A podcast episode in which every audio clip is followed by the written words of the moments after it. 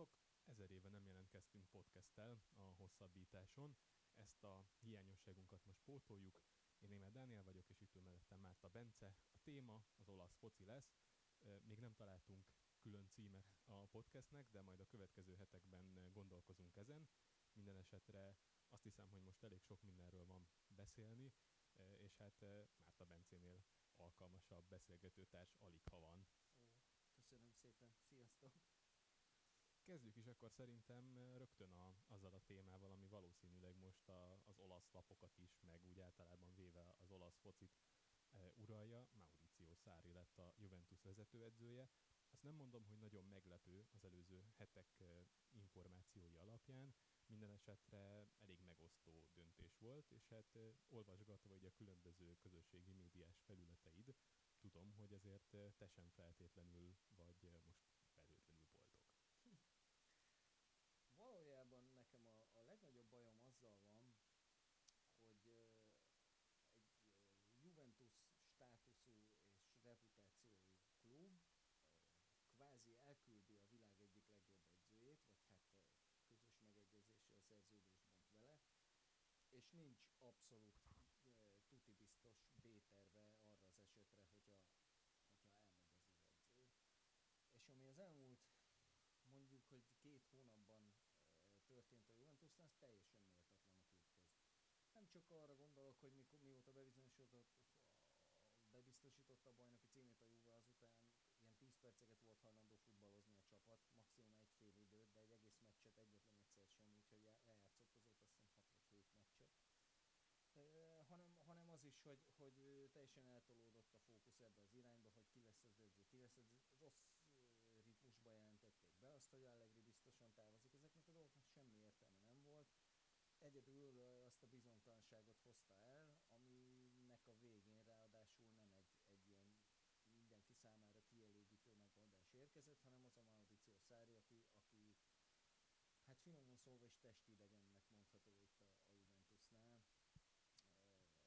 Egy déli, nápolyi születésű edzőről beszélünk, akinek a stílusa is nagyon távol áll a Juventustól.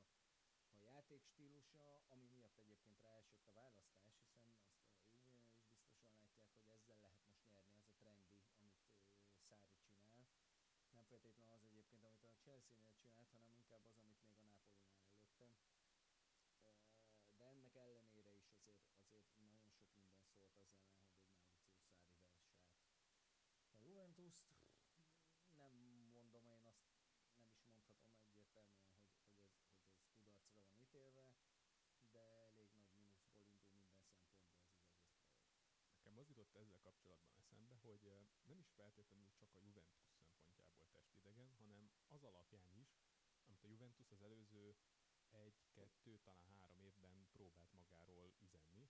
Ez pedig, hogy egyfajta egy ilyen szuper brandet építenek tulajdonképpen a Juve-ből, kezdődött talán a, címer átalakításával, ami gyakorlatilag egy logó lett. Ugye erről talán beszéltünk más podcastben is, hogy ez valószínűleg az lesz a végkimenetel, hogy, hogy majd egy saját márkát, sportszer márkát fognak ebből létrehozni, ebbe a képbe Ronaldo be, leigazolása tavaly nagyon beleillett, hiszen ez azt üzente, hogy mi most akkor szintet léptünk, ebből lesz egy, egyfajta galaktikus Juventus, amelyik szeretné megnyerni a bajnokok ligáját. Na most Ronaldo leigazolásával mondjuk, hogy nyitott a Juventus egy ilyen kettő, max. három éves ablakot a BL győzelemre, amihez ugye Allegri meg tökéletesen illett, mert ő rövid távon, egyrészt úgy ismerte a, a csapatot, már elég jól, rövid távon tulajdonképpen garancia volt azért a sikerre.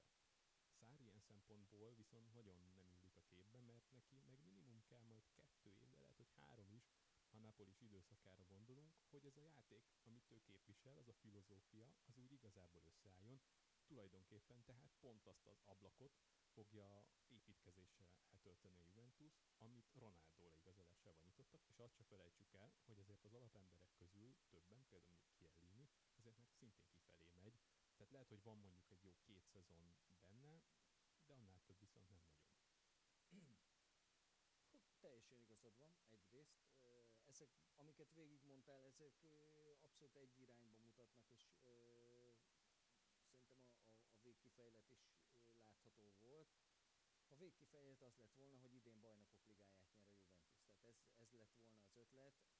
Erre van még pontosan egy éve. Én azért azt gondolom, hogy, hogy már az idei év is tudott volna bajnokok ligáját nyerni a Juventus, hogy, hogy nyilván kihasználva a Ronaldóban levő lehetőséget, de már ő nem nyer egy maga BL-t, az egészen biztos. Volt olyan szezon, amikor még Ronaldo képes volt egy csapattal egy maga BL-t nyerni, ez már nem az az időszak, és és én is a, a abszolút osztozom abban az aggodalmadban, már amennyiben ez a teszádból aggodalom, hogy, hogy mennyi idő alatt fog tudni Szári úrrá lenni öltözőn, másrészt mennyi idő alatt tud egy Allegri alatt játszott játéktól gyökeresen különböző futballt meghonosítani, és azt sikeresen alkalmazni a legjobbak ellen is, tehát a legmagasabb szinten is.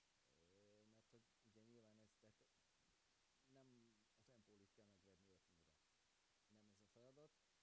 Úgyhogy igen, ez, ezek a kérdések abszolút adják magukat, és majdnem biztos vagyok benne, hogy, hogy Nedvedéknek is potyog a tarhonya rendesen, amikor erről beszélgetnek.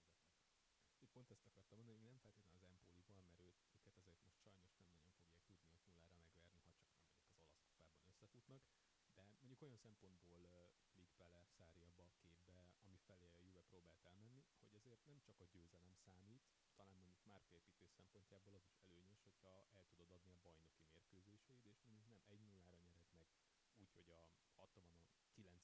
percben 11-esből mit tudom én szereztél egy gólt, csak mondtam valami hülyeséget, hanem mondjuk tényleg rendesen kitömöd a támadó potenciált kihasználva a, az Empolit is akár, vagy is mit tudom én, a Sampdoriát, vagy éppen aki, aki szembe jön, és nem az van, hogy most akkor minimális győzelemben menjünk, megvan az első gól, akkor most végig passzolgatjuk a mérkőzést, jó nekünk az 1-0 és három pont a lényeg, majd a BL-ben megmutatjuk. Hát, azért azt látni kell, hogy az olasz bajnokság eladhatósága az, az, az egy kulcsfontosságú és továbbra is megoldatlan kérdés. Nézzük meg azt a három csapatot, amelyik idén kiesett a bajnokok ligájába. A kutyát nem érdekelte egyik se. Jó, Frozinójának voltak szurkolói, de mondjuk nekik ez egy, ez egy ajándék év volt, mint ahogy a három évvel ezelőtti feljutás is. De nézzük meg, hogy kik jönnek helyükre. Most jön fel egy Lecce, jön fel egy Brescia, ezek történelmileg azért nem rossz csapatok, még kevésbé a Hellas Verona, aki ugye a playoff megnyerésével a harmadik feljutott csapat nyilván itt van szurkolói bázis, van történelem, de akkor is ezeket a csapatokat nem tudod eladni az omladozó, rogyadozó stadionjaikkal, Veronába futó, sőt Lecsében is futópálya van a pálya körül. Ezeket, ezek mind-mind olyan ellenségei az olasz futball eladhatóságának, hogy, hogy segítenek az embereknek emlékezni arra, hogy milyen volt az olasz futball. Nyilván az olasz focit azért nem lehetett sokáig eladni, mert negatív volt, defenzív volt, kevés volt a, gól, sok volt a szabálytalanság, sokat állt a játék, stb. Ez már nem igaz. Tehát aki figyeli az olasz futballt, az látja ezt a, a változást, ez már nem igaz. Ugye az elmúlt két évben a topligák közül a második meg a harmadik legtöbb gól esett az olasz bajnokságban. Jó, hogy ez nem feltétlenül csak a sziporkázó támadójáték, hanem azért is, mert a védők minősége is rossz irányba változik, de függetlenül ettől azért ezek a trendek léteznek. De amíg Frozinónék, meg Sassuolók, mondjuk ki, hiába tök szimpatikus, egy tök jó felépített kis projekt, a Sassuolo, de az egy 5000-es kisváros, amelyik egy 25 kilométerre lévő kicsit nagyobb város stadionjában játsza a meccsét. Hát ezzel nem tudod eladni. Hol van ilyen Angliában?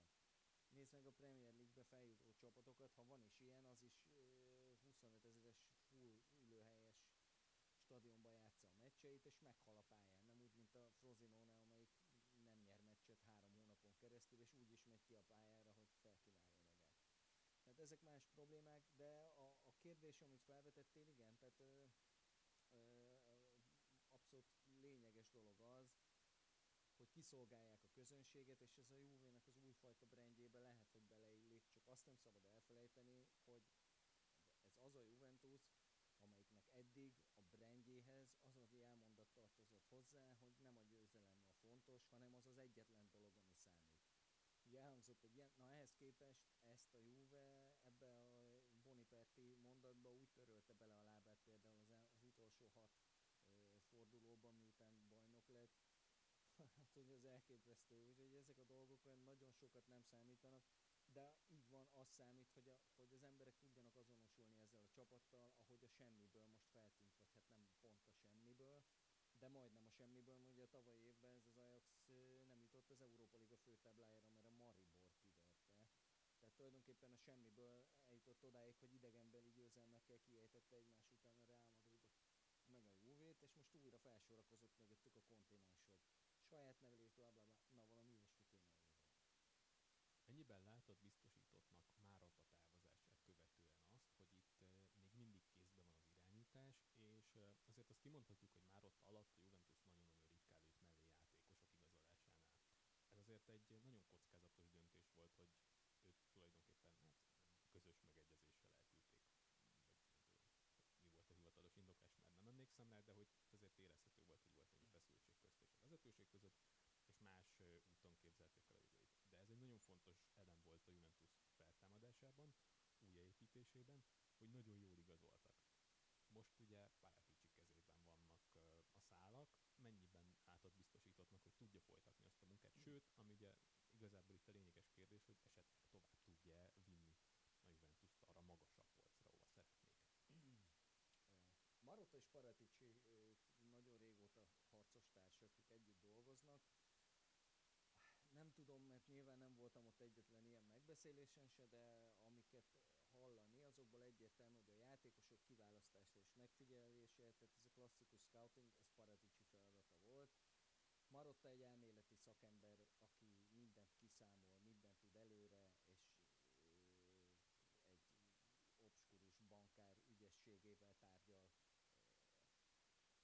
Ebb, ilyen formán egyébként egy stratégiai gondolkodású embert veszített el a Juventus, és adta oda az Internek, ami legalább akkor a probléma. Egyébként, hiszen egy potenciális vetétást gyúrt ki egy, egy egészen kiváló szakemberrel. Paratici egészen más, most szerintem amennyire én belátok a dolgokba, inkább megpróbálják megosztani a, a, ezeket a feladatokat, és Paraticinek csak a játékosokra kell figyelnie.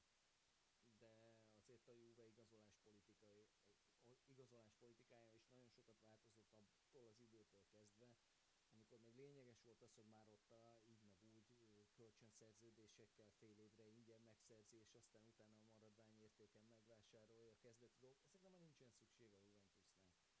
Rálépett a klub arra az útra, amit te is mondtál, hogy, hogy, hogy szólják a pénzt, mint a bolonték a lisztet, már nem kell ez a fajta hozzáállás, vagy hát nem tudjuk, hogy kell-e, nincs rá szükség szerintük.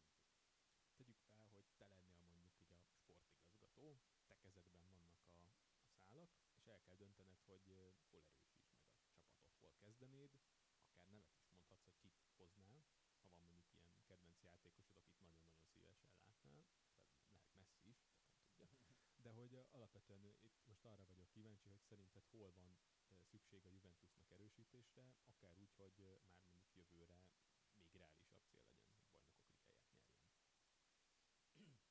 Mindenki a középpályát mondja, kevésbé a közé, én a védelemmel kezdeném, kell egy középső védő Bonucci helyett, ami gyakorlatilag kirúgta a Juve kezéből idén igazából a lehetőséget, ez a az Iguain távozásával visszahozott Bonucci, akinek nyilván óriási fizetést és egyből garantált játék lehetőséget kellett adni. Ezen a Juve elvesztette Benátiát, aki a hét minden napján ötször olyan jó védő, mint Bonucci.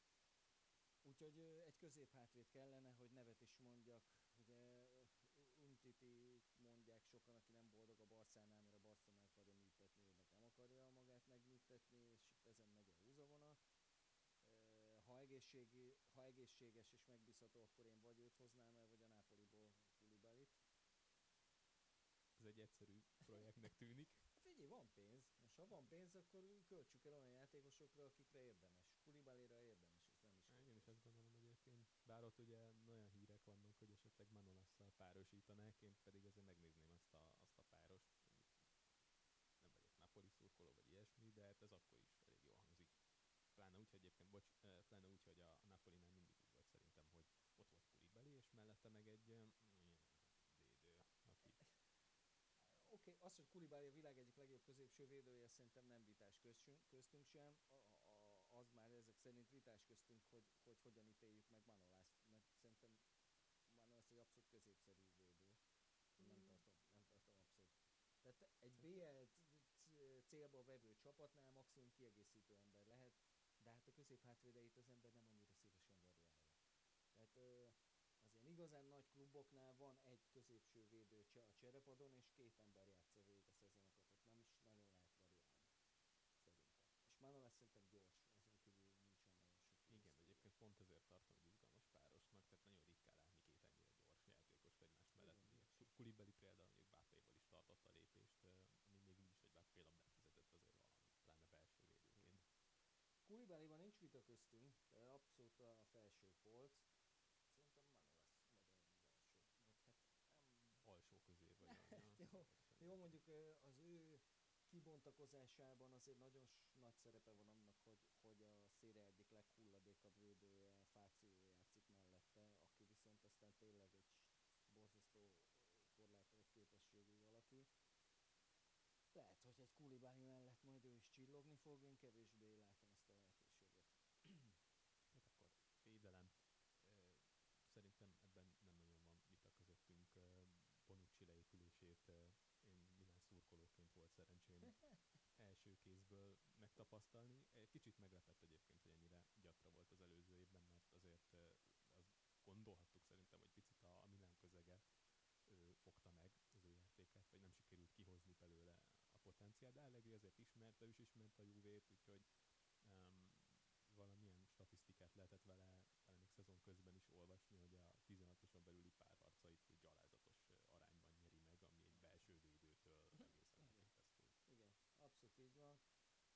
Nyilván az ő leépüléséhez azért hozzátett az a Milánban eltöltött időszak, amikor ilyen teljes fejetlenség uralkodott a, a, a Milánnál, és abszolút tehát arra a szerepre, amire őt oda vitték a Milánhoz, arra teljesen alkalmatlannak bizonyult. Nyilván ennek is megvolt a szerepe, de az, hogy, hogy, hogy, a, hogy a Juventus rákényszerült Ronaldo miatt közvetve arra, hogy visszahozza és folyamatosan játszassa azt a Bonucci-t, aki nélkül az egy évben szerintem ötször jobb volt a Juve védelme, még úgy is, hogy, hogy Benátiát is azért minimum két kedve fogadta az ember, bár mi azért még emlékszünk rá Rómából, ahol nagyon jó időszakot tudott le, Nyilván a Bayern Münchenben nem tudott alapember lenni, de azért Benáti egy egészen kiváló védő, még ha sebessége az közel is van egyébként Bonuccihoz, aki mellett konkrétan látszik, hogy nő a fúja, amikor sprintelni próbál. nem ez volt a, a legnagyobb problémája, és ez egyébként a nagy problémája Bonucci-nak, mert a, a rossz helyezkedést azt azok a védők tudják általában javítani, akik gyorsak, és tudják javítani a hibáikat, most Bonucci az nem gyors, és cserébe nem is helyezkedik jól. Az olyasmi, amit, amit sikerült nála legalábbis egy időn keresztül kompenzálni, vagy, vagy megoldani.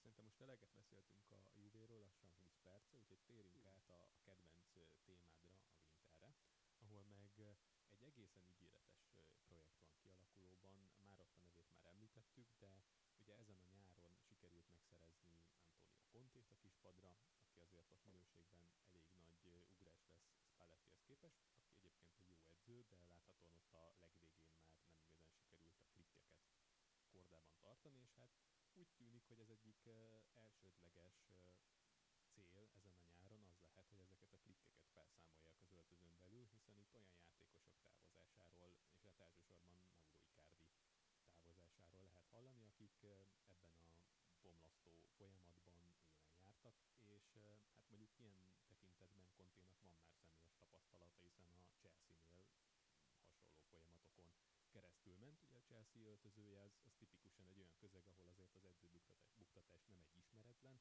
fogalom, mm, valószínűleg Conte sem kezelte a legjobban a, a helyzetet e, azzal, hogy SMS-be mondott fel az egyik támadójának, ugye Diego Costáról van szó, tehát hogy ezek, ezekből egyrészt tanulhatott, és másrészt azt nagyon jól érzi szerintem, de majd elmondod, hogy neked mi erről a véleményed, hogy ezeket meg kell szüntetni, és csak akkor lehet sikeres az Inter, független attól, hogy mondjuk Icardi mennyire jó játékos.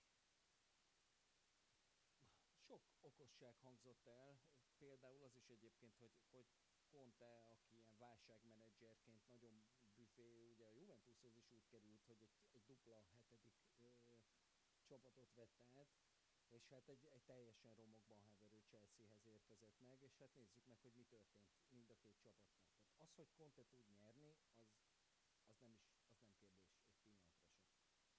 az, hogy, hogy ki tudja hozni, ki tudja préselni a, a, a csapatából és a keretéből azt a teljesítményt, amire képes, talán ez is, és ez még az olasz válogatottas rövid időszakában is látszott, hogy ezeket is meg tudja oldani. Az, hogy, hogy Kontéval mennyire jó együtt dolgozni, és hogy mennyire tud ö, töretlen csapatszellemet és ilyen egymásról küzdő szellemet kialakítani, ez már egy kérdés, a még nagyobb kérdés pedig az európai, illetve a nemzetközi kupákban megmutatkozó hiányosságok, mert azt még azt ez az egyetlen, amire még egyelőre nincsen pozitív példa. Egyetlen egy sem. Ennek ellenére vezetősége e, Marottával az élen nagyon-nagyon jó döntést hozott.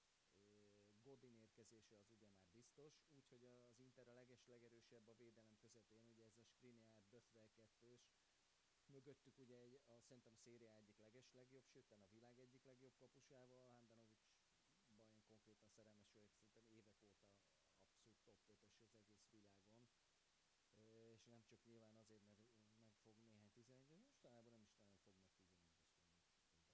Tehát, hogy, hogy Godin érkezésével azért valószínűleg megnyílnak azok a feltételek, amik azt a Conte-féle háromvédős rendszert lehetővé fogják tenni, és hát a jó Isten legyen irgalmas, hogy Conte munkához lát, és őt hagyják dolgozni, és ja, ő úgy fogja kezdeni, hogy ha ott marad Icardi, akkor felakasztja a második napon. Vagy nem tudom, valami csúnyát csinál vele, az biztos, hogy Conte nem tud együtt dolgozni az ilyen csávókkal. Szerintem vállalja is. Kérdezzük meg mondjuk Alessandro a kérdésről. Nem, nem volt kedves. Igen. Na jó, mondjuk az durva volt, tehát olyat nem csinálok egy, egy klublegendával nagyon csúnya volt, de az, hogy, hogy az Internél megvan a pénz, az akarat, a szurkoló tábor, a bázis, megvan minden ahhoz, hogy ez a dolog sikeres legyen. Én már egyébként azt vártam, hogy Spallettivel az lesz, mert én őt nagyon sokra tartom. Azt gondoltam, hogy... Tulajdonképpen azért ez nem volt egy sikertelen két év Spalletti részéről. Most összehasonlítjuk, hogy hol volt az Inter azt megelőzően, és hogy azt követően, ahogy ő távozott. Nyilván a vége az nem volt szép, de azért volt itt nagyon ígéretes időszak, és tavaly például kifejezetten jó szezon zártak, um, pláne egy olyan bajnokságban, ahol, ahol nagyon jól teljesítő csapatok voltak. Tehát az előző idényre gondolunk, ott azért nagyon sokan, köztük az Inter is masszívan alul teljesített ahhoz képest, amit vártunk. Viszont a, viszont egy évvel korábban az egy nagyon erős.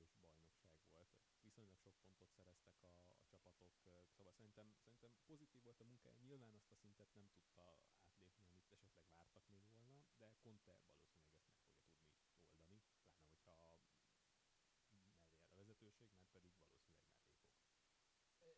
Nekem Spallettivel az volt az egyetlen problémám egyébként idén, amire én nem gondoltam, én azt gondoltam, hogy ő úrá lesz ezen, hogy volt egy olyan két hónapos időszak, amikor csak sodródott az. És teljesen úgy tűnt, hogy ilyen tétlenül nézi azt, hogy minden szembejövő lepofozza a csapatát, semmi nem működött, és Spallettinek nem, nem tudott olyan megoldást találni, amivel kibillentse ebből a helyzetből. Jó, itt azért nagyon súlyos formaingadozások, csapaton belüli problémák, azt látom képzelni, hogy azt ő kevésbé kezeli jól, mint amikor taktikailag kell belenyúlni és megoldani egy helyzetet.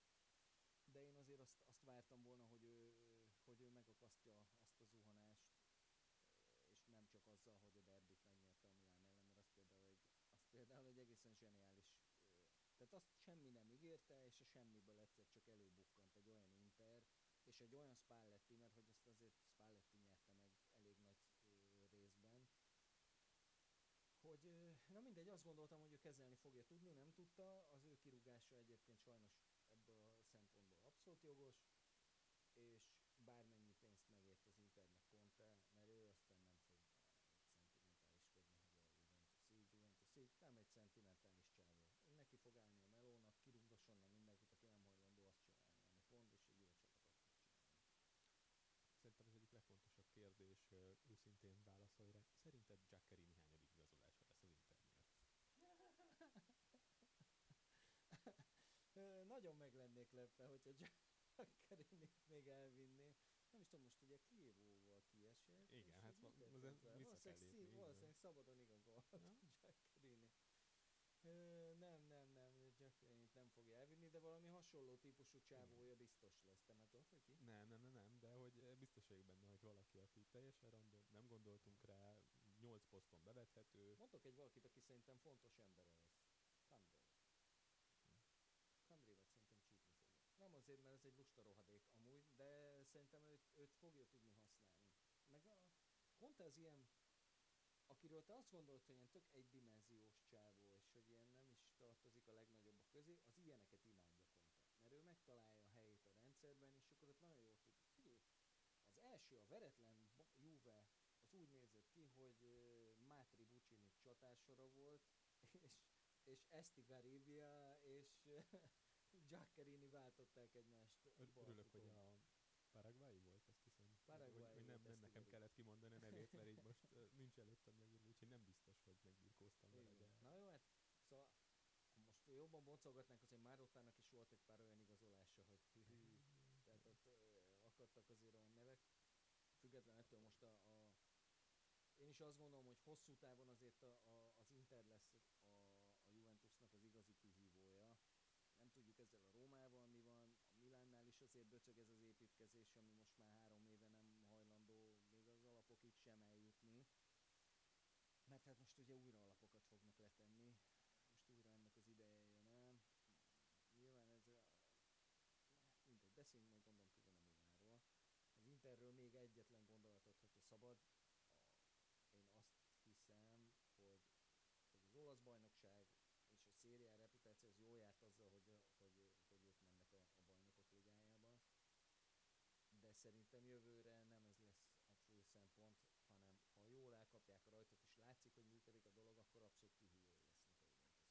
De ezt akartam mondani ezzel kapcsolatban, hogy Conte még nem bizonyított nemzetközi porondon. Igen, és ez, ez, ez valószínűleg egyébként az Internél is így lesz még mondjuk az első két-három évben, de nem is azt várják tőle, hanem azt, hogy kihívó legyen a- az olasz bajnokságban, és arra viszont akár már a következő évben alkalmas lehet, amennyiben mondjuk a szári játékrendszer eh, felé való átállás egy picit lassabban megy a, Juventusnál, és mondjuk Conte hamarabb le tudja tenni a, a, a névjegyét az Internél, ami egyébként lehet, hogy így lesz, mert ha most tényleg a Chelsea-re gondolunk, akkor ott ö, nagyjából októberig döcögött a szekér, gondolt egyet, átrakta a saját játékrendszerére, és onnantól kezdve zse- nyertek zsinórba 13 meccset, vagy valahogy így volt, és megnyerték a bajnokságot is.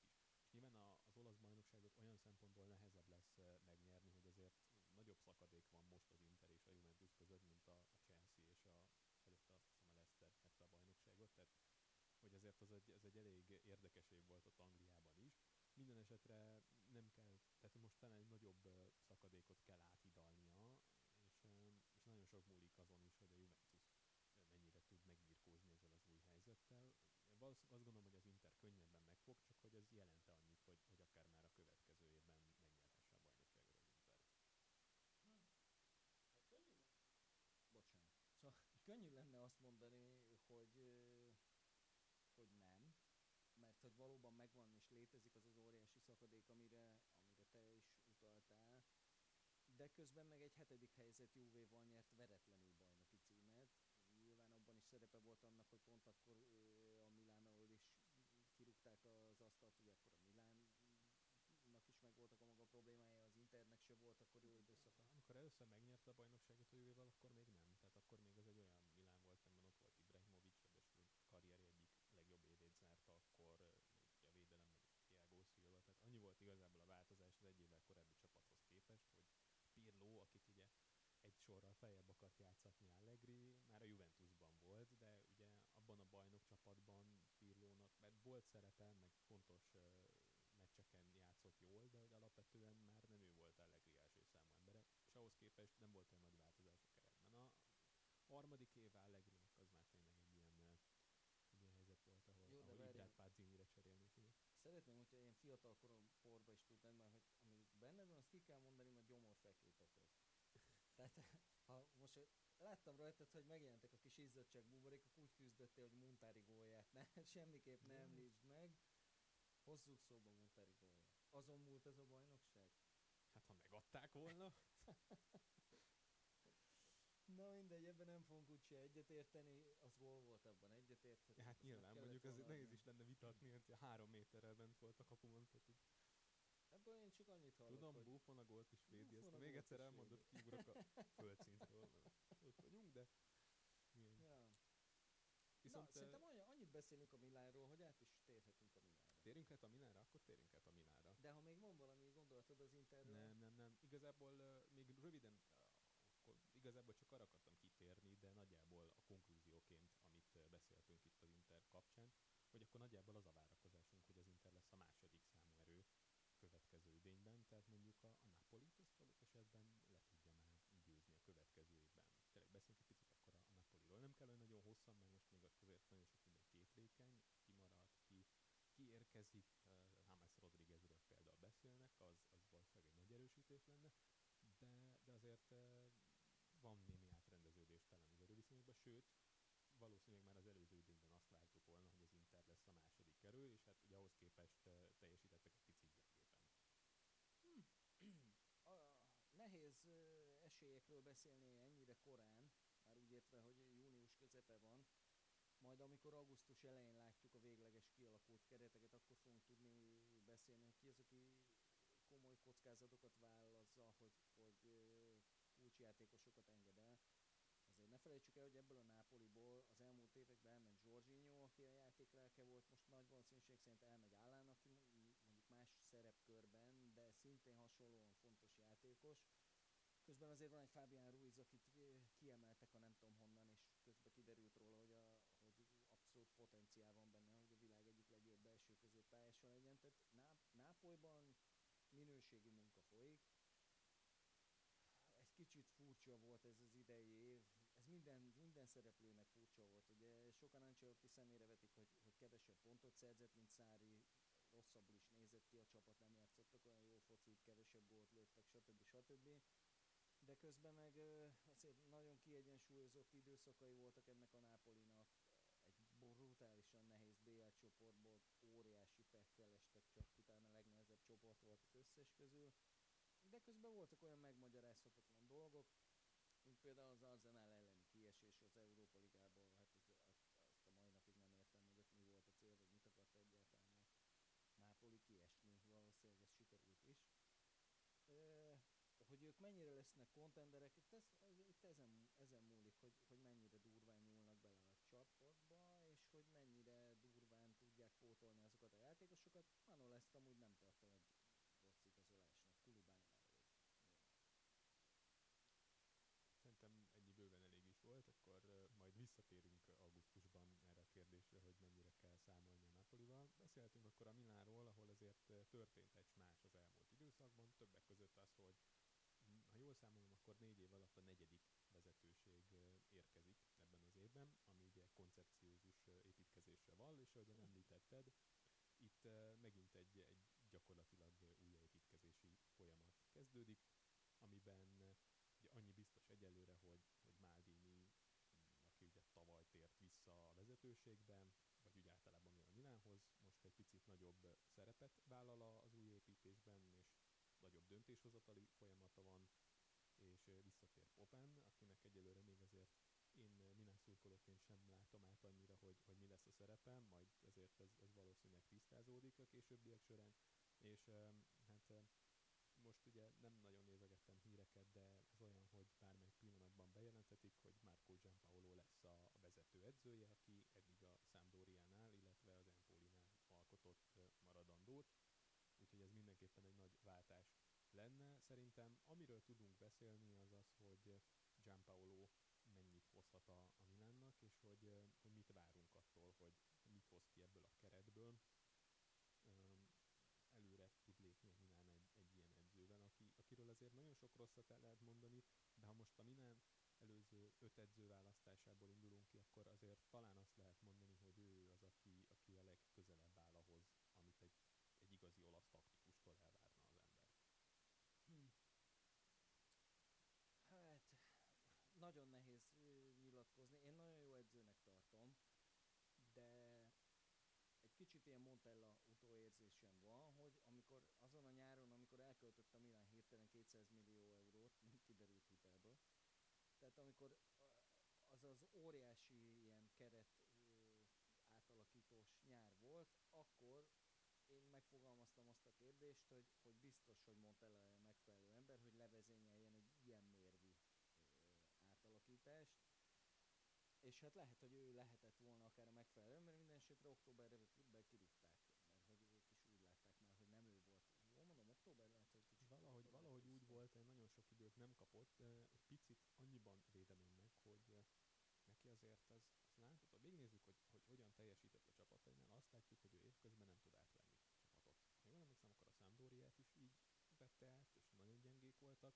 Ez volt a helyzet a, a Sevillával, ahol egy gyakorlatilag egyértékelhető mérkőzésük volt a Manchester United elleni BL győzelem, ami hát végül is azért egy egészen nagy bravúrnak mondható, bár ez inkább a manchesteriek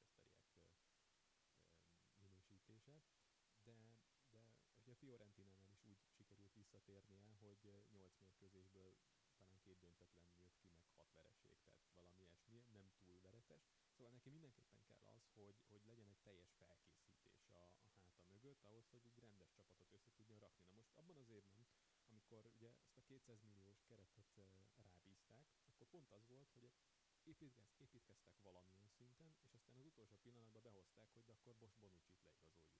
És azzal viszont egy teljesen új tulajdonképpen, és, és előtérbe került az, hogy hát, ha már Bonucci itt van, akkor kezdünk el háromvédős rendszert játszani, és az a, az a 4-3-3, amiben igazolták a, a játékosokat, az hát elég gyorsan ment is a kupá, kukába, mert hogy uh, itt van Bonucci, akinek nem fekszik a négyvédős rendszer, játszunk háromvédősbe, és onnantól kezdve beindult egy ilyen kavalkát, hogy egyik héten így, a másik héten úgy, most ez működött, most az működött, és valahogy ő se nagyon találta meg, hogy akkor most mi legyen a, a recept. Ebben nyilván óriási felelőssége volt, csak azért ott a, vezetőségnek, meg hát úgy általában, most nem mondom, hogy hiba volt Bonucci igazolása, egy utólag nézve igen, de nyilván akkor azért sokan gondolták azt, köztük én is, hogy ez egy jó igazolás lesz. Fiatal keret, tapasztalt játékos, nagy bajnok, azért sok bajnoki címet nyert, meg hát azért lehetett hallani arról, hogy az öltözőben ő egyfajta vezér, adott esetben pofozkodni is hajlandó a, a BL döntő szünetében. Mi az, hogy hajlandó?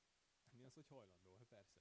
Szóval, hogy azért mégiscsak egy vezéralkat, aki kellett volna, de az a lényeg, hogy, hogy picit a körülmények is az ellen játszottak, hogy ő hogy sikeres legyen, és aztán tényleg mindenki csúszott a kezei közül, de most talán annyiban más lesz, hogy egyrészt nem lesz ekkora nyomás az edzőn, mint ami, ami volt Montelán, mert hogy ennyit biztosan nem fog költeni a Milán.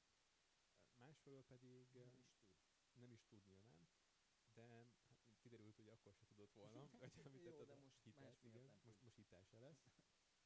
Minden esetre nincs akkora nyomás az edzőn, és talán koncepciózusabban tudnak igazolni a játékrendszeréhez, mert azt most már 98%-os magabiztossággal kijelenthetjük, hogy, hogy a 4-3-1-2-es játékrendszerben fog játszani jövőre a Milán, ami nem tudom, hogy jó lesz, vagy nem. Minden esetre az biztos, hogy ez legalább egy, egy támpont a vezetőségnek, hogy akkor próbáljunk meg ebbe igazolni játékosokat, és megbeszélik az edzővel, hogy neki milyen elemek kellenek ehhez, és azokat megpróbálják beszerezni abból a pénzből, ami most nem tudjuk mennyi, de ami rendelkezésre áll. Nagyon nehéz feladata van Gianpaolo-nak, és ugye újra felmerül ez a Montellás kérdés is, hogy, hogy mekkora az a kabát, és hogy, hogy jó erre a kabát. Én őt egyébként egy nagyon jó edzőnek tartom, és látszik is, hogy, hogy ezt a Sampdoriát azért sokszor erőn felüli teljesítményekre vitte itt szezonokban, bár azért a hullámzás az jellemző volt rá, és ez mondjuk egy nagy kérdés, hogy amit a Sampdoriánál be tudnak egy bárándításra annak, hogy ott hullámzás van, azt a Milánnak, a Milán szurkolói azt hogy viselik majd, amikor lesz négy meccs, amit nem nyernek meg egymás után.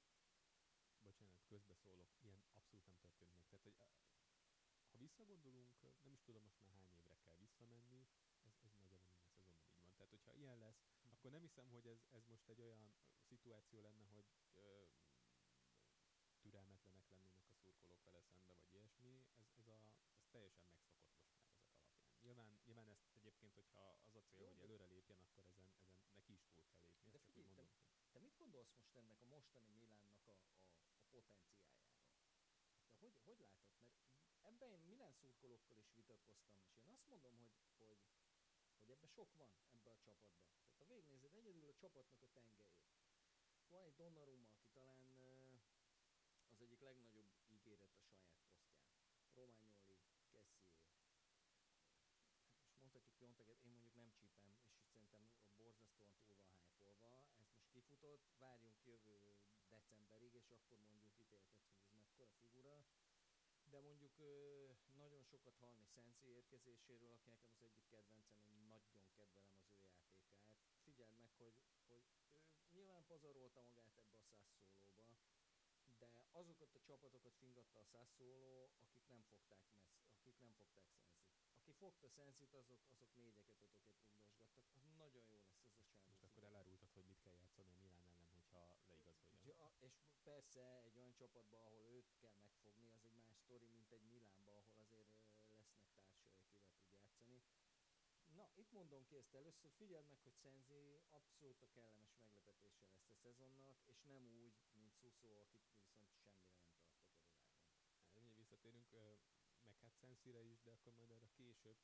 Én, én őt személy szerint a szegény ember, szegény ember Verátiának tartom, tehát ilyen, ilyen Veráti alatti két dimenzióval alatt lévő Veráti. Oké, okay, nem egy Verratti igen, de most azért, mert ugye stílusban azért egy picit hasonlítanak, tehát egyikük sem egy ilyen nagyon fizikális játékos, igen, szenzi támadó, előtt játszanak, inkább intelligenciából dolgoznak, de igen. Jó, csak tehát visszatérve akkor az alapkérdésre. Te mit gondolsz a mostani Milánban mm-hmm. rejlő potenciálról? Mert én azt gondolom, hogy, a, hogy az egy ilyen top 4-be abszolút predestinálja igen, erről nekem is egyébként sok vitám volt más Milan szurkolókkal, hogy az most akkor milyen keret, és az egyik visszatérő vitatém, hogy most erősebb a kerete az Atalantának, mint a, a Milánnak, ahol azért vannak jó játékosok, de most, hogyha nagyon őszintén meg kéne mondani egy olyan játékost az Atalantából, akit nagyon szeretnénk, szerintem nem nagyon tudnánk. Most nyilván Zapatát nagyon sokan mondanak, de most Zapatáról vissza. Tehát Zapata az korábbi két-három évben, de még lehet, hogy hát de két-három évben szerintem jó sokszor egy ügyetlen játékos benyomását keltette. Kedveltem a játékát, de mondjuk az, hogy egy olyan csatár lesz belőle, aki meccsenként rúg egy gólt, hogy gyakorlatilag december óta ez történik vele, arra azért szerintem nem sokan számítottak. Papu Gomez, amikor még a Katániában játszott, nem hiszem, hogy nagyon sokan álmodoztak arról, hogy jaj, de jó lenne, hogy egy Papu Gomez játszana nálunk, mint hogy Ilicic is igazából egy nagyon tehetséges játékos, de korábban azért nem jött ki belőle a potenciál. És egyébként Szúszó kapcsán is valami hasonló az érzésem, hogy ügyes játékos, vannak erényei, de hogy ezért egy nagyon-nagyon kétdimenziós játékos két dolgot tud nagyjából, vagy befele cselez, és rárúgja, perbe adja, ez már lehet, hogy akkor így, így három dolog lesz, vagy megpróbálja kifelé vinni, becsapva tulajdonképpen a védőket, hogy ő azért két dolgot is tud, ugye sokszor hallottam ezt a összehasonlítást Robbennel, hogy ugyanúgy kétdimenziósak. Igen, a lényeges különbség két játékos között, hogy Robbennek megvolt egy olyan első lépése, hogy a védő hiába tudta előre, hiába videózták ki, hogy itt, itt Robben befele fog cselezni, még mielőtt rájött volna, hogy na most, most fog befele cselezni, addigra ő már rég rárúgta a labdát. A Szúszó esetében az van, hogy ő viszont annyira lassú, hogy nem tud megélni úgy igazából két tulajdonságból, és ezért van az, hogy mondjuk van neki, ha éppen összejön egy ilyen jó időszak, akkor, akkor megrúgja maga a hét gólját, kiosztja azt a, azt a hét gólpaszt, és úgy jól mutat év végén, hogy 38 meccsen majdnem 20 gólban közreműködött, tehát ez tök jó. Csak hát aztán az jön ki, hogy igen, de volt két jó hónapja, meg előtte meg utána igazából semmit nem pályán. Plusz, ami egyébként évek óta gúzsba kötötte az edzők kezét, az az, hogy ő egyedül szélen mutatott életjeleket, és miután megvolt ez a 7 gól 7 gól passz nagyjából, ezért kihagyhatatlan volt, mert mások ezt se tudták hozni. Viszont, viszont meg a keret az nem mindig illeszkedett megfelelően ehhez a, az a, ahhoz a játékrendszerhez, amit, amit végül játszottak. És egyébként visszatérve az eredeti kérdésre, nem tudom pontosan hova elhelyezni ezt a keretet, pont azért, mert vannak benne tehetséges játékosok, de valahogy, valahogy ez rendszerbe még nem sikerült ágyazni, és azt nem tudom, hogy ez egy ez csak és kizárólag az edzők felelőssége, hogy ők nem találták meg azt, a, azt az arany középutat, amiben, amiben akár szúszó is működik, mondjuk személy szerint elengedném, de mondjuk, hogy ő is működik, meg hogy a, többi részét is kihozzuk a, a csapatnak úgy, hogy, hogy kijöjjön onnan a potenciál. Ez, az, amiben nem vagyok biztos, de, de egyébként azt gondolom, hogy jobb a keret például, mint az Atlantánál, a, a Rómánál, ahogyan ott lebontották koncepciózusan két év alatt a keretet, most már azt gondolom, hogy a, a Rómát is sikerült megelőzni. A Láció az megint egy olyan csapat volt, ahol igazából Simone Inzaghi zsenialitása volt a döntő, tehát ott egyértelműen az edző miatt tudott magasabb szinten játszani a csapat, mint, mint, mint a Milán de a keretet ott se erősebbnek, ráadásul, hogyha most megnézzük, ott, ott azért nagyon sokan, tehát ott is kifelé mennek, elég, elég sok idős alapemberük van, tehát ott, ott is kell majd egy vérfrissítés, és ki tudja, hogy az, az hogy jön be. Mondjuk elég jó munkát végeznek ott is a, a vezetőségben, tehát simán elképzelhető, hogy hoznak Albániából két olyan játékost, akiről senki nem hallott, és aztán két év múlva már, már az, hogy 100 millióért vinné fél Európa. Hát, de most azért az utóbbi időben inkább az volt, hogy a jó játékosaikat valóban sok pénzért eladták, és hoztak helyette hulladékokat, akik nyilvánvalóan nem tudták se pótolni őket. Tehát az, hogyha idén a, a Róma bejutott volna a bajnokok ligájába, szerintem a legnagyobb igazságtalanság lett volna olyan csapatokkal szemben, mint akár az Atalanta, ha az ő kárukra, de még a Lációt is ide veszem. De még egy gondolat erejéig, ha vissza lehet térni a Milán hangzott el Pakéta neve, aki nem tudom, hogy miért nem, mert ö, én azt gondoltam, hogy az Gattuso nagyon ügyesen, nagyon szépen összerakta ennek a csapatnak a védelmét és a védekezését. Azzal nem boldogult, amiről te is említést tettél, hogy, hogy Suso és hogy most Csálhánoglunak akkor mi az igazi posztja, Pakétát hova, hol van az igazi posztja? Egyrészt, másrészt kivel érzik magukat igazán jó, Kutrónéval, Piontekkel, stb. stb. Tehát ezek a dolgokra még kellett volna neki egy fél év, és úgy látták, hogy ezt nem kaphatja meg.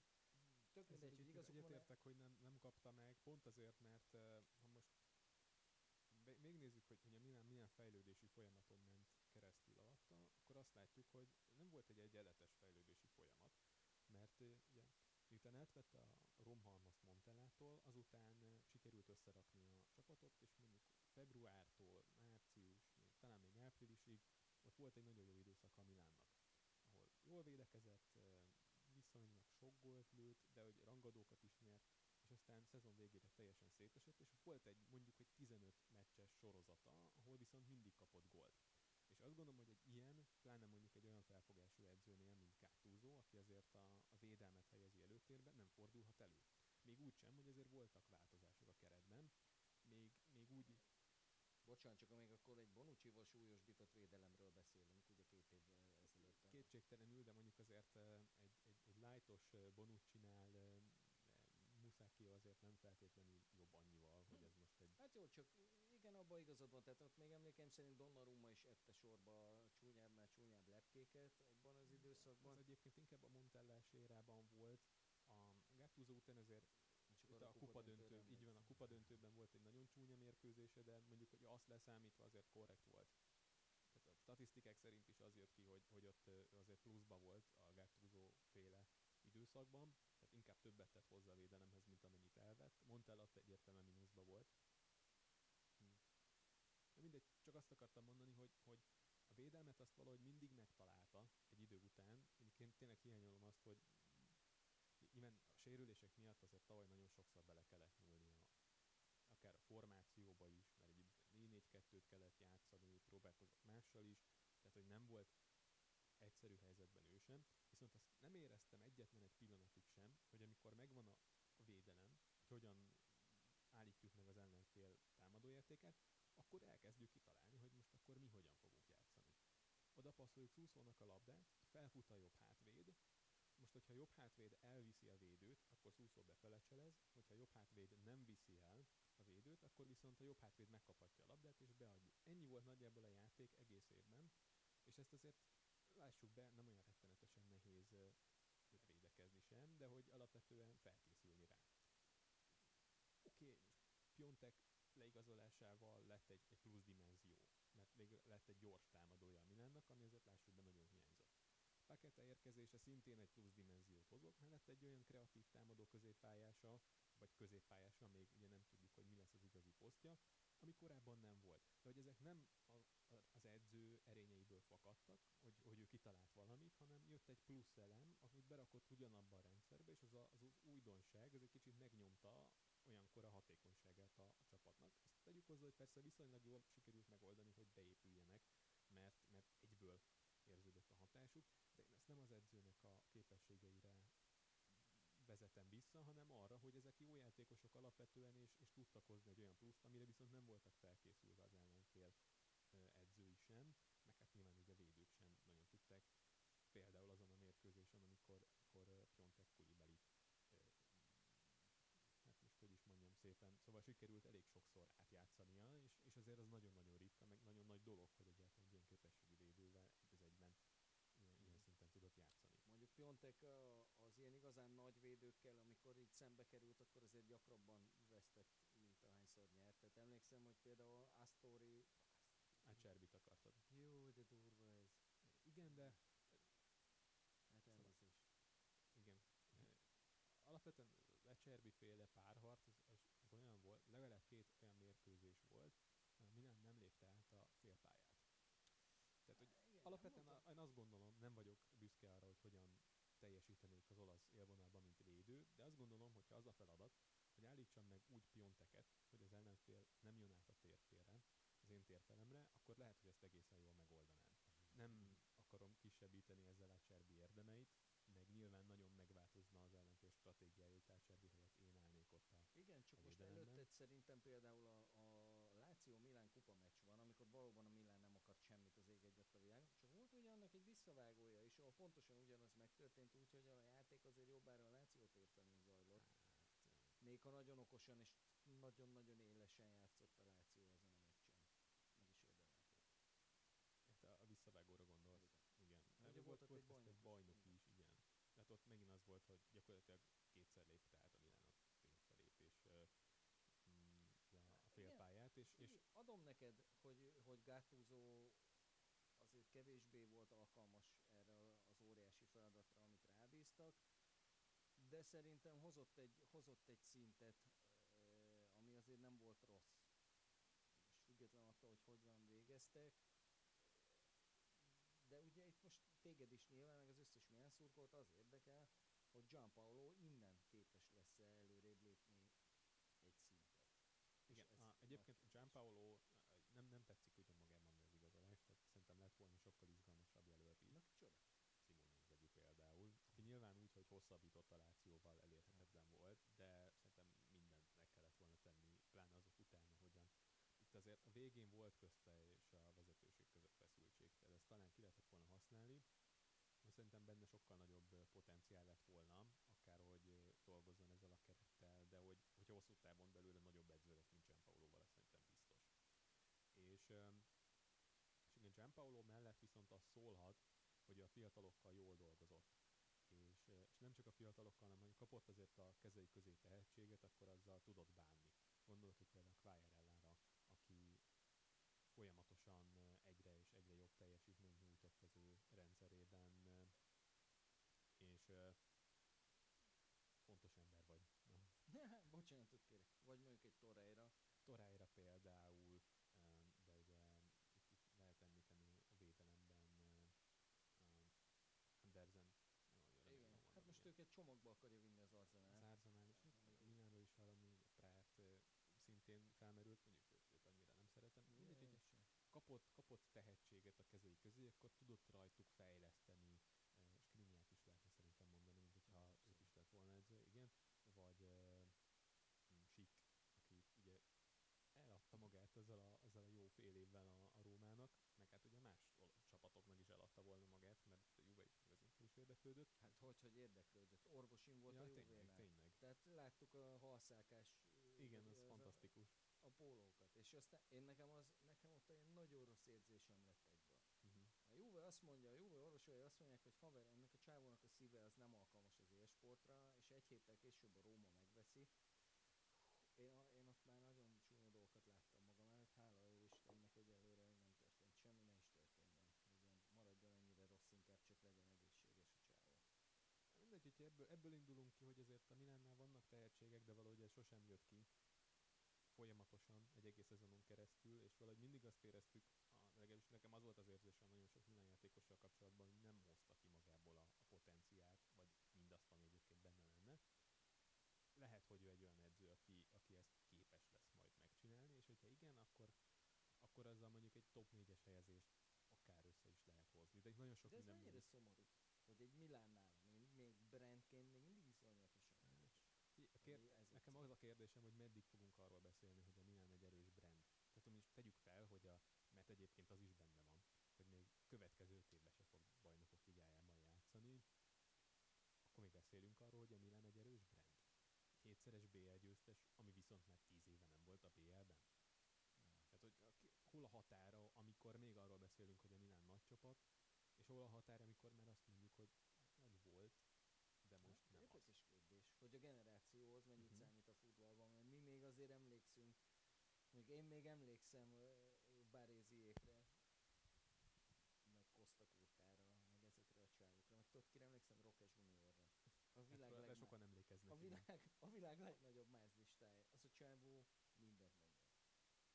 Szívesen. B- BL győztes, Copa Amerikát is nyert, világbajnokságot is nyert, és ez valami egészen elképesztően alacsony színvonalú futballista.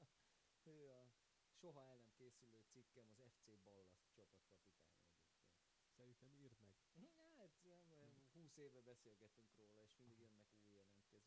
Na, hát mindig lehet frissíteni egyébként. Mindig lehet.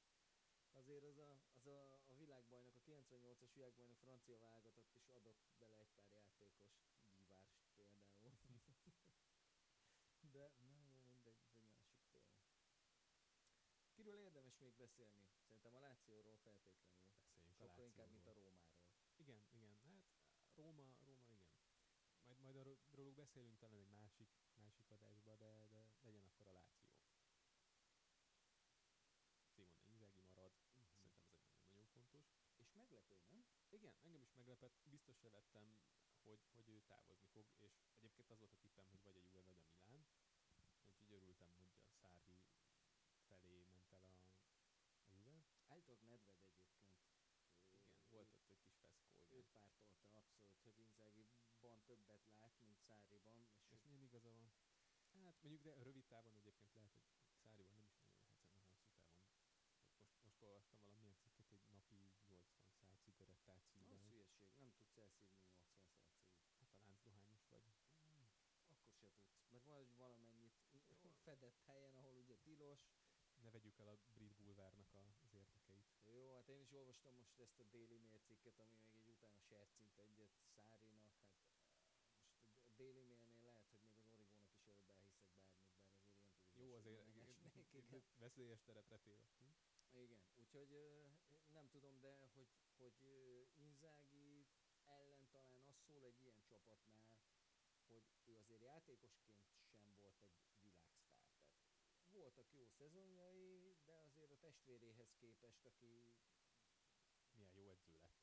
aki meg edzőként nem váltja meg egyelőre a világot, bár Velencében állítólag szerették, ezt nem... Igen, egyébként ez kétségtelen. Azt ki is estek most, nem? Hát ott Másik ugye volt osztályban. valami amerikai tulaj, akit jött, Mhm. ment össze-vissza, és aztán megvett valami másik csapatot, és elengedte Ja, a engedte, De ugye Venécia Pipóval playoffot játszott. Igen, igen, igen. Nem voltak olyan nagyon messze a Igen, És ott egyébként tök vicces, mert nem Mesztrébe van a stadion, hanem bent Velencében. Igen, És az, ez- az nagyon vicces, hogy a, a, mentőautó helyett valami mentő Mhm, motorcsónak van. abszolút, abszolút. Hát aki jár Velencében, az látja ezeket, Igen, meg az ilyen szemétszállítás is, meg mindenütt. Na de mindegy, szóval uh, Inzági val kapcsolatban szerintem az a kételj merülhetett föl, hogy hogyan kezel egy öltözőt, ahol még mondjuk nincsen olyan autoritása, mint amilyen lesz mondjuk egy pár év múlva, hogyha még a Lációval begyűjt ezt-azt. Mert ott erre van, van esély. Tehát az, hogy, hogy, hogy abszolút a szél ellen haladva ezzel a Lációval megnyerte az idei kupát, szerintem egyrészt abszolút erőn felül teljesítés, másrészt pedig óriási bravúr.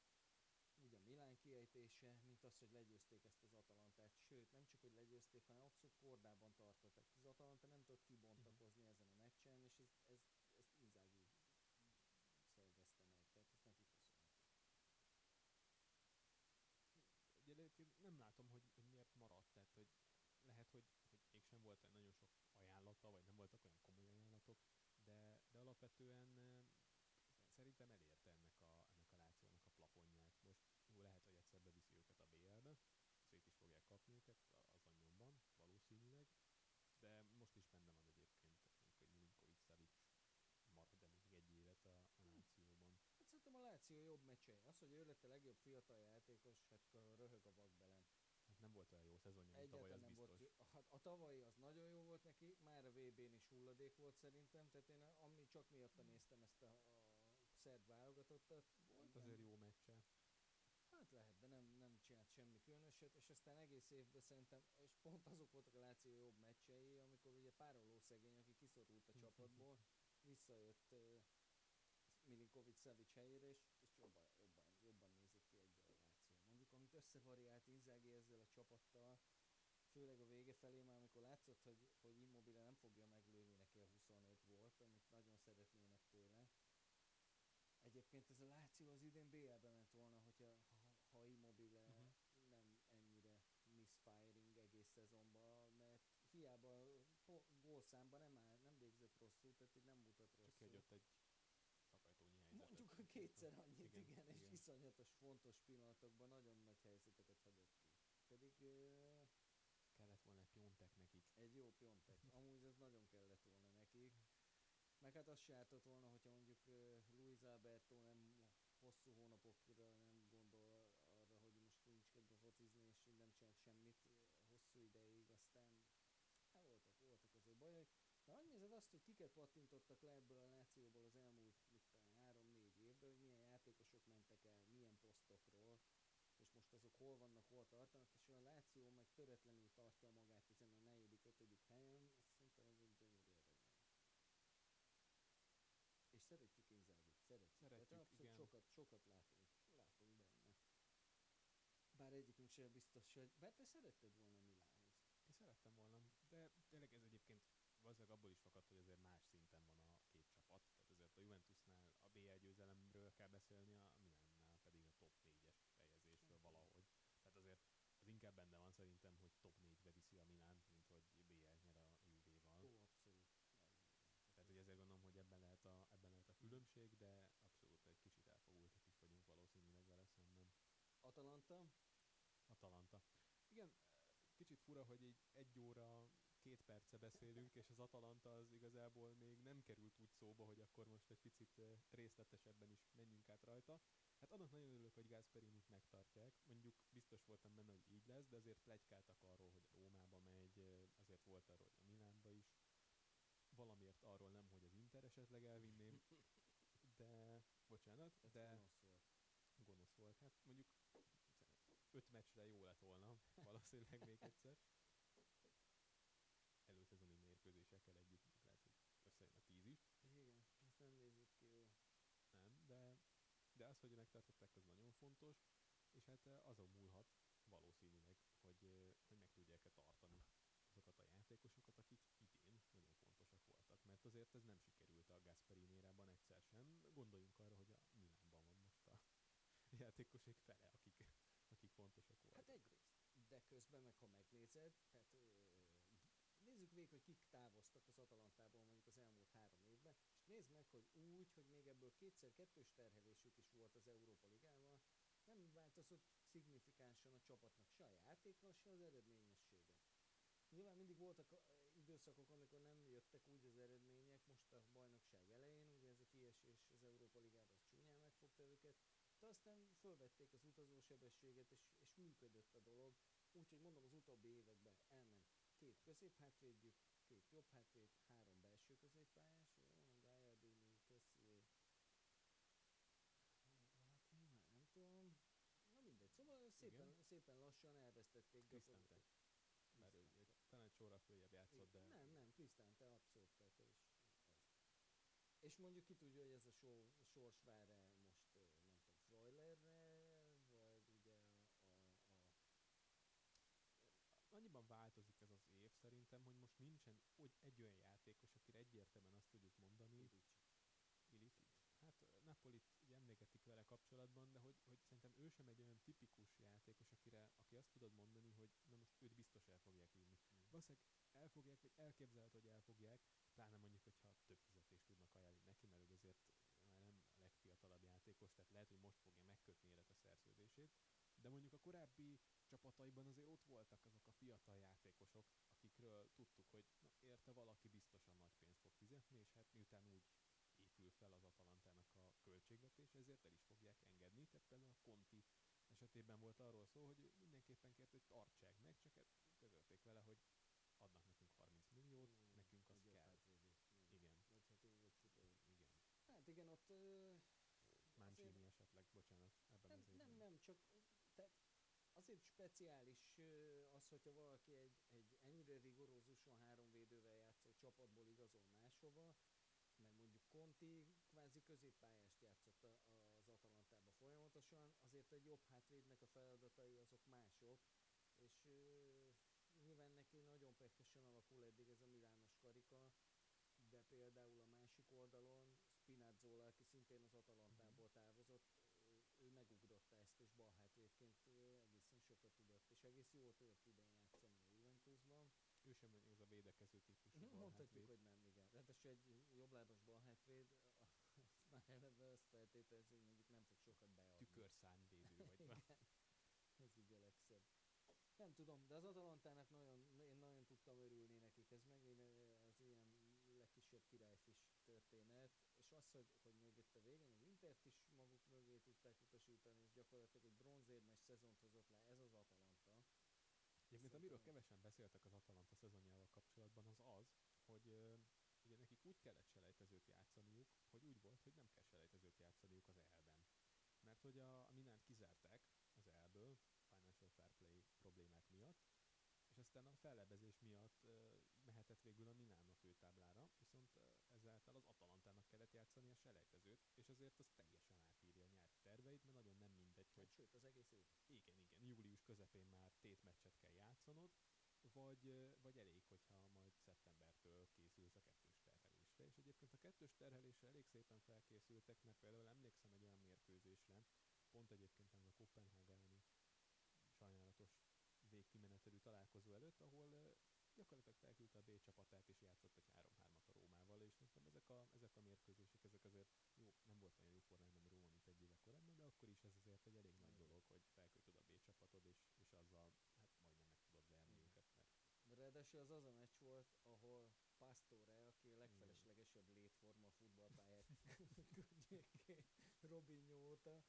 azt az egészen elképesztő gólt sarkazta. Igen, szerintem, igen. és egy ilyen gól a harmadik percben vezetett a Róma, és Na. onnan görgettek egy hármas. Tehát onnan igen. egy három, és aztán három-három. Aztán onnan De egyébként az az érdekes, hogy, hogy az, Atal- vagy az Atalantának volt egy csomó olyan mérkőzése, ahol az első öt percben kapott egy gólt, és ez a legtöbb csapatot megfogja. És őket nem. Mert jó, kaptunk egy gólt, rugunk hármat, és Igen, tényleg. Szerintem ez a hadi tervekben is elhangzik, Aha. hogy nem baj, ha gólt kapsz, és ez látszik is, mert mondjuk a legtöbb gólt rúgták, viszont a, a kapott gólok meg az első tizen kívülre helyeznék őket tök simán, amennyire így vissza tudok emlékezni. Na jó, hát nem akarom bántani Rafael Toloyt. Igen, biztos például. kiváló játékos. De, de az a helyzet, hogy, hogy azért a tavaly, ahol, hogy tényleg kettős terhelés alatt voltak, mert játszottak az Európa Ligában komolyan is vették. Um, azért ott egy picit visszaestek a bajnokságban. Az, az érződött rajta, és azért bármennyire is jól igazolnak, mert valószínűleg itt azért lesz még egy-két jó igazolás, mélyítik a keretet, készülnek arra, hogy BL-ben kell játszaniuk, amit komolyan fognak venni, de, de um, nem biztos, hogy, hogy bírni fogják ezt a kettős terhelést. Mondjuk valószínűleg, bár mondjuk, hogyha egy harmadik helyet megcsípnek, ami, ami talán nincs kizárva, ugye még nem tudjuk, hogy milyen csoportba kerülnek majd a BL-ben. Hát ezért a negyedik kalapból lehet számolni, hogy valószínűleg elég nehézbe. Hát jó, azért, azért tudnék szerintem olyan BL csoportot mondani, ami akár negyedik kalaposként is simán meg tudtak volna nyerni. Nehéz így. De legalább a harmadik helyet megcsípni. Főleg nem. úgy, hogy ugye nem, nem otthon fognak játszani, hanem igen, igen. a Mapei stadionban, amit ugye még én még mindig Modenának mondok mindig, és aztán mindig kijavítanak, hogy nem Modena, pedig Modena valójában, mert ugye ott egy csomó ilyen összeépült település van mellett, és Modena és a szomszéd település között van fél úton a Matai stadion, a semminek a kellős közepén, amúgy olyan 25 km Sassuolo, ami meg egy Aha. teljesen jelentéktelen városka. Viszont 200 km Bergámótól, ami teljesen elképesztő, hogy... Nem találtak közelebbit? Hát igen, és hogy ott ezért éjszakon akad. Tehát, hogy Mhm. azt mondjuk értem, hogy nem mennek Bressába játszani, mert mondjuk furcsa lenne úgy hazai BL meccseket Mhm. játszani, meg hazai bajnokikat, hogy után mindenki, aki lelátom van. De mondjuk van ott, van ott fönn egy csapat, amelyiknek a stadionjába elrohangálhattak volna. Na, szóval, hogy lehet egyébként, hogy, hogy ez a kettős terhelés, ez igazából csak a szezon első felére lesz hatással, és a másodikban már nem kell ilyen miatt aggódni, és hogy hát azt láttuk, hogy nekik eh, igazából nem is kell egy teljes szezonban jól játszani, hogy odaérjenek a végén a legjobbak Na közé. jó, de ha már harmadik vagy a BL csoportodban, Igen, akkor Európa Ligába mehetnek. Viszed tovább tavaszra, és ez az Atalanta, ez tényleg, tehát aki visszaemlékszik a két évvel ezelőtti Európa Liga menetelésre, hát hogy estek ki a Dortmund elé? Hogy? Jobban játszottak úgy. Hát sokkal, az, az első meccset is meg kellett volna tök simán nyerniük, és valami írtózatos kapus bakival estek ki a Mhm, Igen, tényleg. Semmit nem érdemelt a Dortmund, és ilyen megkönnyezten az Atalantát komolyan. Na mindegy. Szerintem eh, ezt az adást le is zárhatjuk ezzel. Ez egy nagyon jó végszó volt. A na mindegy. Igen. Hát igen, arra gondoltam nyilván. Ö, Valószínűleg ezt egy picit megvágjuk majd, hogy próbálom valami értékelhető befejezést kreálni e köré. Legyen az a befejezés, hogy mind a három, vagy mind a ketten elmondjuk az, e- a jövő évi bajnokságnak az első három csapatát. Ú, most így június közepén. Mondjuk azt, hogy június 17-én most azt gondoljuk, hogy Jó, figyelj, kezdjen. lehet, hogy ugyanaz lesz az adat. Jó, hát akkor majd, majd a végén te fogsz változtatni csak ezért. Oké. Okay. Juve, Inter, Napoli.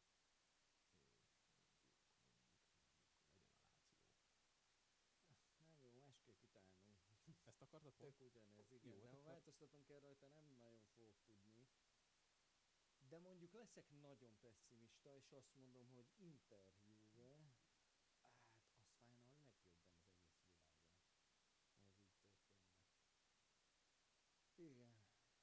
Igen, és a negyediknek én is bemondom, bemondom én is a. Akiről semmit nem tudunk, tehát nagyjából Igen, nem tudom így, semmit, de, de még így is jobban bizalmat. bennük, mint a Igen. Igen, hát egyelőre igen. Aztán meglátjuk. Ugye Krunicsot az Empoliból sikerült a Milánnak eddig megszerezni, ez ö, Az nem... már biztos? Ah, igen, Amúgy jól tudom, orvosi. Jó, mondjuk Empoli szinten, igen.